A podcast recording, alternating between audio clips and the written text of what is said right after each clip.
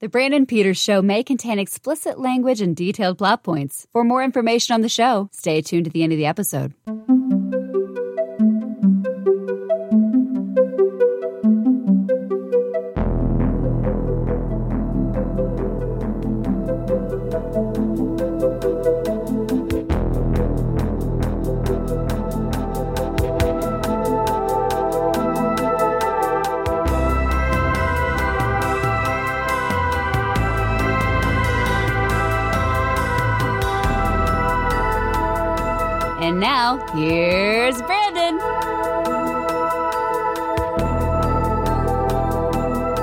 Back to the Brandon Peters Show as we close the week with a song, and of course, this particular video is part of. The summer of 82 at 40. This is part of the music video series returning from the pits of hell, the pentagram circle, portal that opened, and the Saturday Evening Post. He created Spark Shooter, and he writes for Graphic Policy. Troy Brownfield, Returning champion. returning champion. All right, so this week we're talking about Love's Been a Little Bit Hard on Me from Juice Newton, coming from her album Quiet Lies, which also featured her hits Break It to Me Gently and Heart of the Night. This song was written by Gary Burr, who has produced hits for other big name artists. Uh, reached number seven on the Billboard Hot 100, number four on Adult Contemporary, only number 30 on, on country. Uh, the song landed her a Grammy nomination for Best Female Pop Vocal Performance. Troy, who did she lose to? Oh, uh, best female pop vocal performance 1982 was. Oh, damn. I kind of want to say Melissa Manchester, but maybe. I'm- Yes, your You Should Hear How She Talks About You. Also nominated. Also nominated were Laura Branigan for Gloria, Gloria. Olivia Newton John for Heart Attack, and Linda Ronstadt for Get Closer. It was her second year in a row nominated and losing the previous year for Angel of the Morning. Uh, she did win the same year uh, that she lost to Melissa Manchester for Break It To Me Gently in the Best Female Country Vocal Performance. So she did walk home with the Grammy, but just not in the pop one. I, I did Yeah. find it funny that at the same time we had two J Newtons. We had Newton John Olivia and uh, Juice or Olivia Newton John and Newton Juice. But kind of interesting. Uh, the director of the video we're going to talk about unknown. Troy.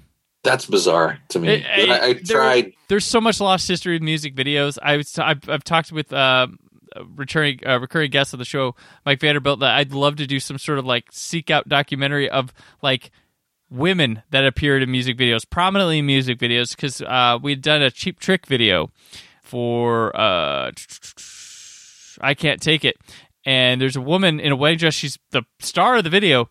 No idea who she is. Know where she comes. Can't find it. There's so many people from videos that just gone. Yeah. It was, it was kind of a revolutionary step when they actually started putting the director on videos. And if I'm not mistaken, I think BET did it first Hmm. before MTV added Okay. them. That's something historically we'd have to check. But I really do feel like we'd watch, you know, videos. They would have the the, Right. the original credit was of course song, album, and artist, and then label. But then I'm pretty sure BET started adding director. Okay. before MTV did. Well, BET, I mean, the, the rap videos and stuff would have people, um, big name people, so that would go on to like do films at the same time. Great, we had Fincher Yeah, and stuff, but they weren't known at the time. But we had, yeah, people switching up there.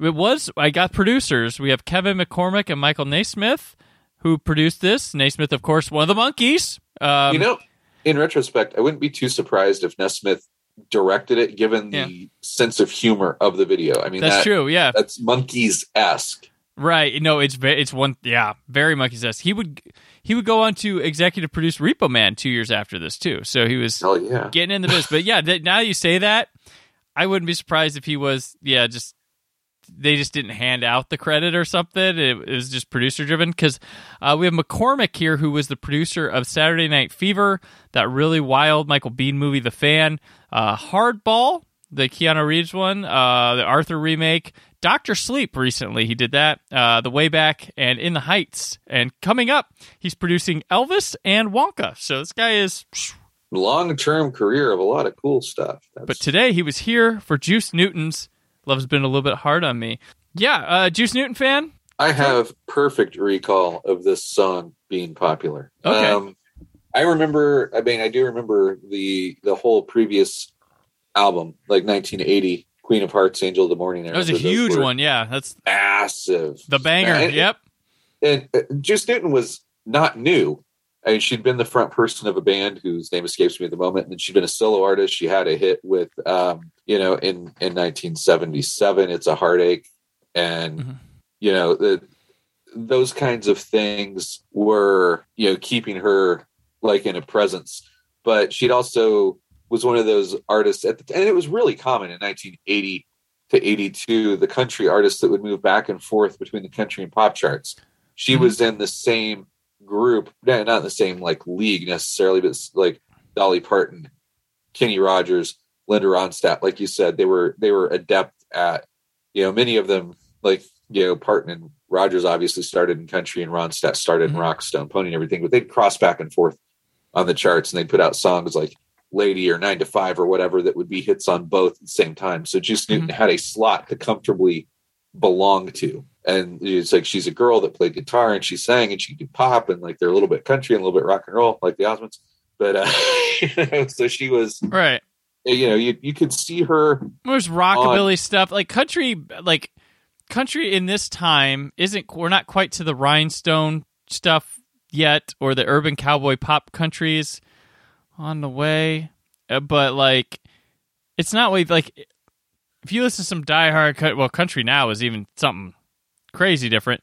It's actually it's probably more evolving back to this, where it's like, yeah that you know uh, just for anybody that's got passing interest in country music or wanting to see country music when it wasn't like all bro country or whatever uh, i really heartily Right. recommend the ken burns documentary um, which shows that there really is a lot of genre diversity within country but it's Mhm. just it's been narrowed in the last few years that you know that this it's uh you, you'll hear a lot of the female stars that have become more prominent in the last couple of years talk about five years ago women were having a really hard time break on the radio Mhm. and this was after the 90s and early 2000s that were completely dominated by shania twain faith hill etc and it swung completely back the other way. Yeah. and and so you it's it's a very weird time. So if you look at the these early 80s there were a lot of female artists that were breaking in kind of like a pop country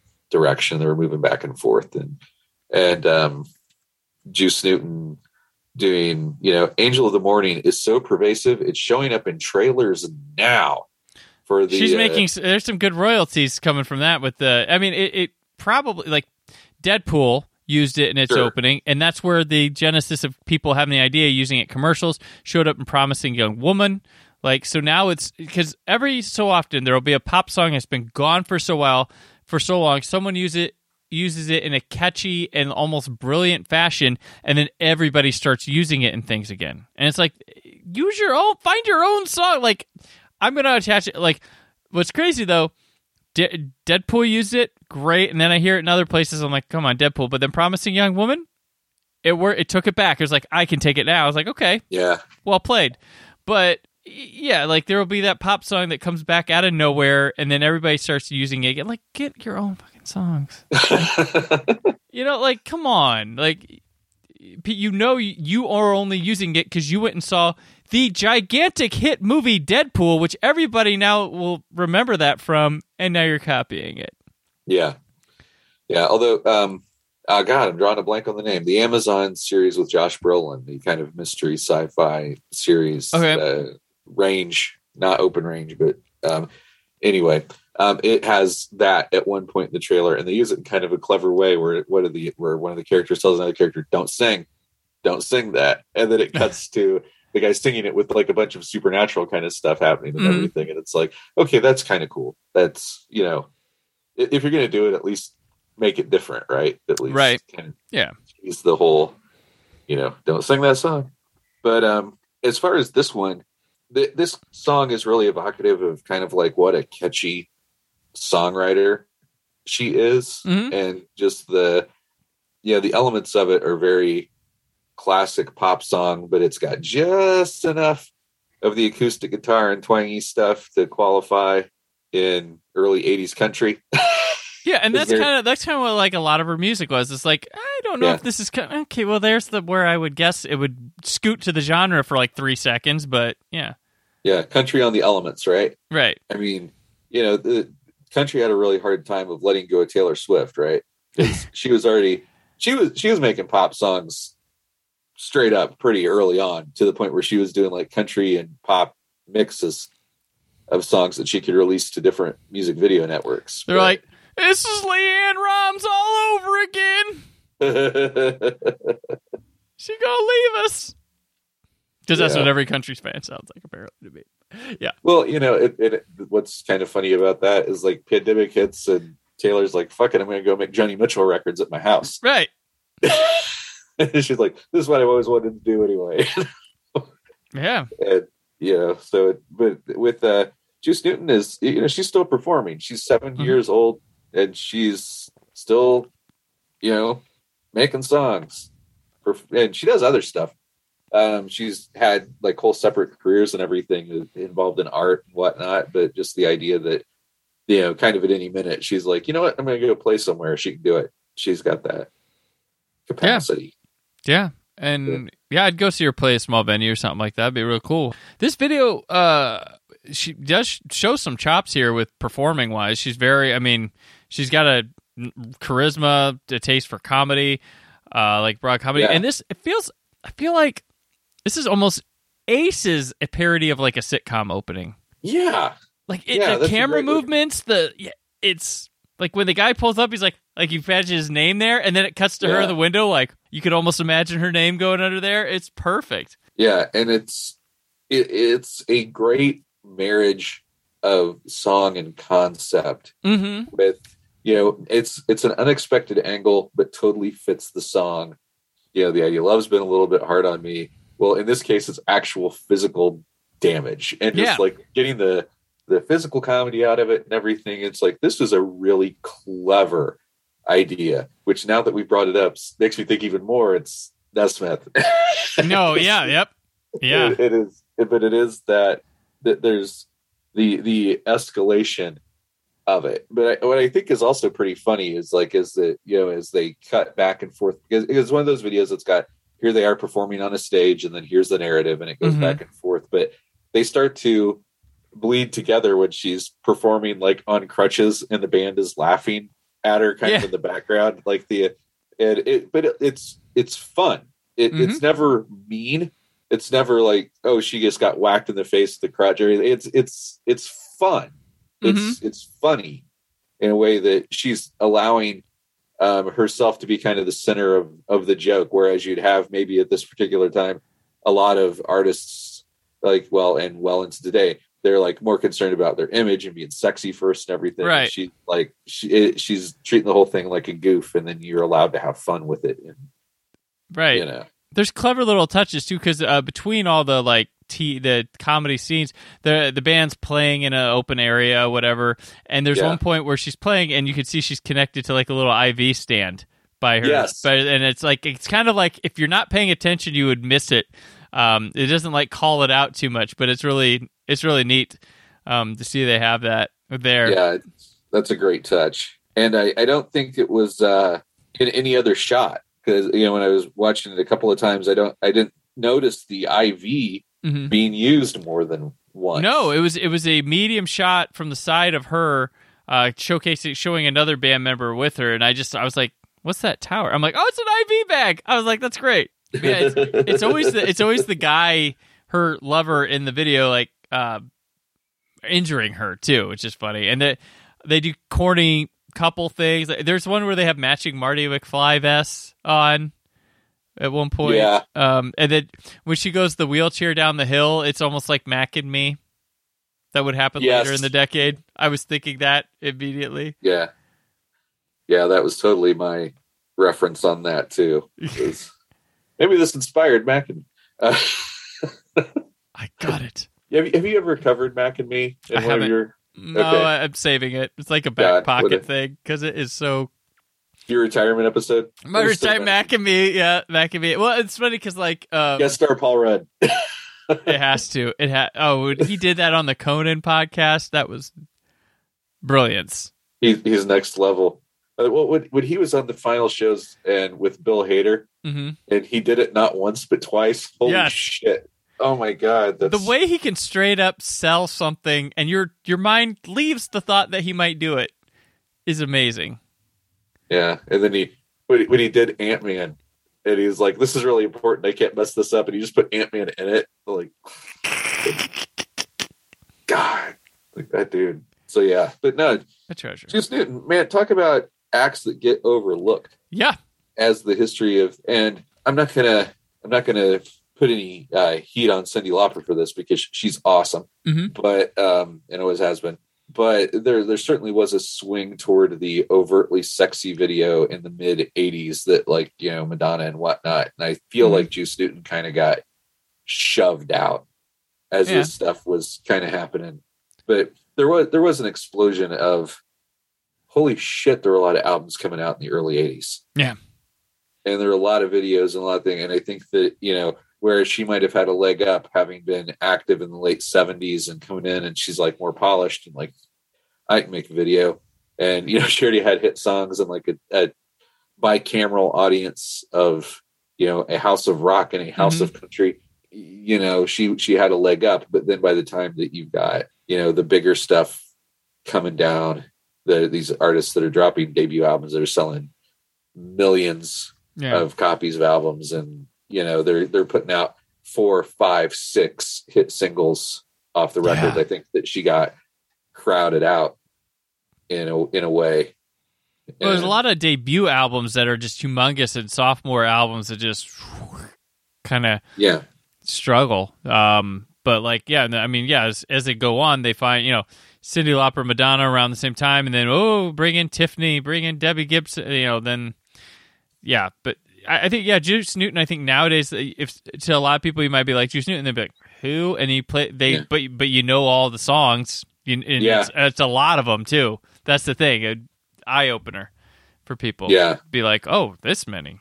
yeah But- it's uh, she had 11 top 40 Yeah. hits a worthwhile greatest hits hits disc. You know, Yeah. actual. Uh, yeah, as you go. that's that's the argument i was get into with people about rick springfield who had 39 top 40 hits the guy Yeah, the guy's the whole top 40 himself we just talked uh, about "Don't Talk to Strangers" on a previous episode here, and yeah. Yeah. I'm like, he was more than Jesse's girl. Yes, he had one number one hit, but "Don't Talk to Strangers." If it wasn't for Ebony and Ivory, probably would have hit number one for a week. Um, Yeah. But i forget how many top 10s he had but it was more than two Yeah, he had a lot of top tens. He he charted bit like he started fading. You know, it wasn't towards till towards the end of the '80s that he started fading from the United States charting. He was still doing well. Corey Hart, another person that gets stuck Yeah. with sunglasses at night. I'm like, never surrender. never surrender is a tremendous song He's got and Um, Corey Hart had a lot of. It's just these guys. Gutenberg did when the '90s hit. A lot of these acts in the '80s, Yeah. and that'll happen. Well, you know, it, it's weird. Um, it, you know, Rick Springfield, like at the very end of the '80s, "Rock of Life" is a is a big hit for him, Mhm. and he starts making movies and stuff again. I mean, he was Yeah. in the Battlestar Galactica pilot. He was in the. Oh, he was on pilot- General Hospital for a long time, Yeah. and he went back to it too. Uh, Yeah, and he was, he was in. Mm-hmm. the pilot for what became Forever Knight, and I actually did a big article on Rick Springfield for the Post as well. Um, Oh, I remember that one. That was a good one. Yeah, yeah. yeah. uh, he liked it too, but the uh, whole thing of uh, He'll he'll be in town here. yeah. I've I've seen him seen him twice, but um, yeah, the whole whole arc of Corey uh, Hart actually left music for a while to raise Mhm. his kid. Like his Yeah. wife had a really good job. He could songwrite and produce stuff at home. He quit. yeah, He quit. He's like, you know what? I'll stay home. I'll stay home with the kid. You Mhm. you go. I think she might have been a lawyer or something. She was doing really well. They lived in Canada. You know, health insurance wasn't Yeah. a problem. He's like, I'll just. well, also, I mean, it's the story of our breakout star of eight, summer of '82, Phoebe Cates. She's like, you know what? Yeah. Be a mom. That's what I want to do. Cool. and, and you know what? Phoebe Cates is still a cultural reference. You know, season three of Stranger Things. Yep. Like, is she as hot as Phoebe Cates?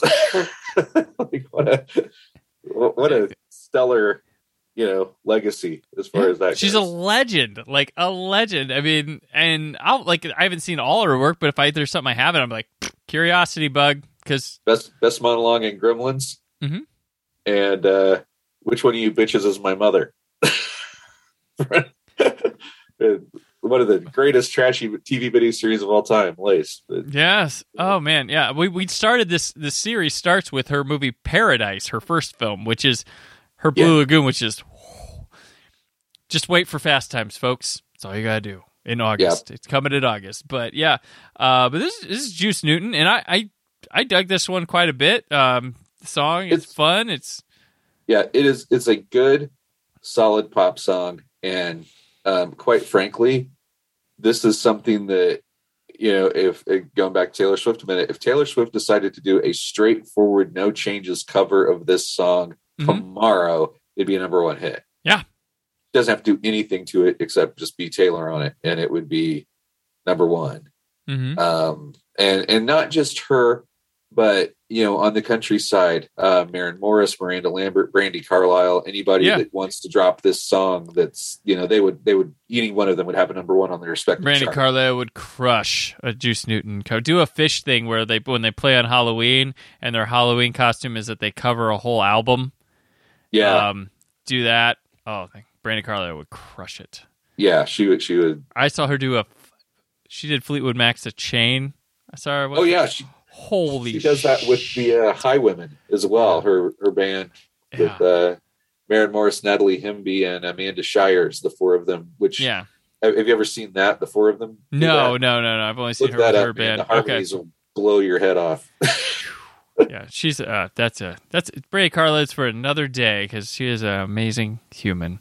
Um, but yeah, so that's Juice Newton. Troy, thanks for your turn at bat. Checking in here for one of the music videos in the summer of '82 at 40. Uh, till your next uh, turn, uh, let people know where you keep up with you. yes, Saturday Evening Post, of course. Uh, Troy Brownfield, or at Troy Brownfield at Twitter.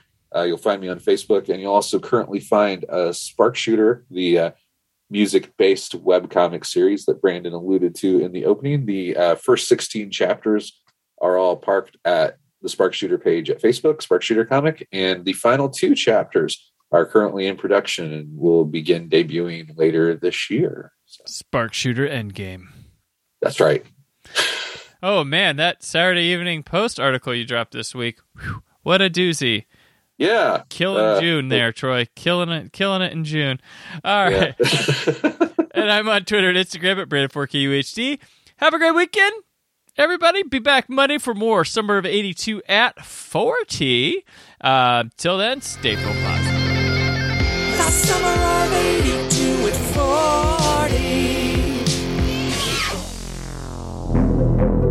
40. Thank you for listening.